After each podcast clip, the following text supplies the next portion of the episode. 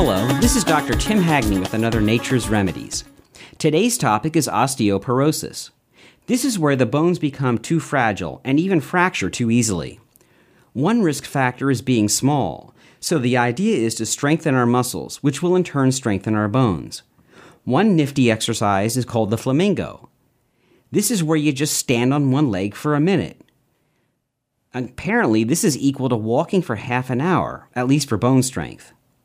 So, three times a day, you could stand on one leg, then the other. The flamingo. Push ups are nice too, and you can start on your knees if you need to. This will strengthen your wrists, which often break when a person puts out the hand to try and break the fall. Of course, everyone knows to get plenty of calcium, and it doesn't have to be from dairy, as nuts, seeds, and dark green vegetables like kale and broccoli not only have plenty of calcium, but also other building nutrients like magnesium and silica.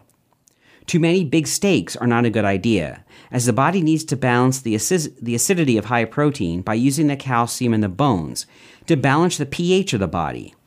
So, here's where eating a lot of vegetables comes into play as these are great at preserving the bone's calcium by helping to buffer the acid from grains and meats, so the bones don't have to. Not only these minerals, but we're finding most people deficient in vitamin D, so increasing your dosing of this vitamin will behoove the vast majority of people. Even doubling up the daily dose, as is now being done, is probably inadequate for a lot of people in Maine. Talk to your health provider about possibly getting a serum blood level of vitamin D. Interestingly, vitamin D can help prevent falling in the first place. So the D probably strengthens muscles also.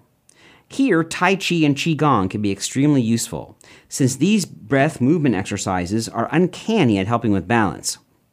I'll mention here also the super form of vitamin K, K2, as this seems to have a wonderful ability to direct the calcium into the bones and out of the arteries, and like vitamin D, is severely lacking in most diets. Well, thanks for listening. This has been Dr. Tim Hagney with another Nature's Remedies, and I look forward to speaking to you again next week.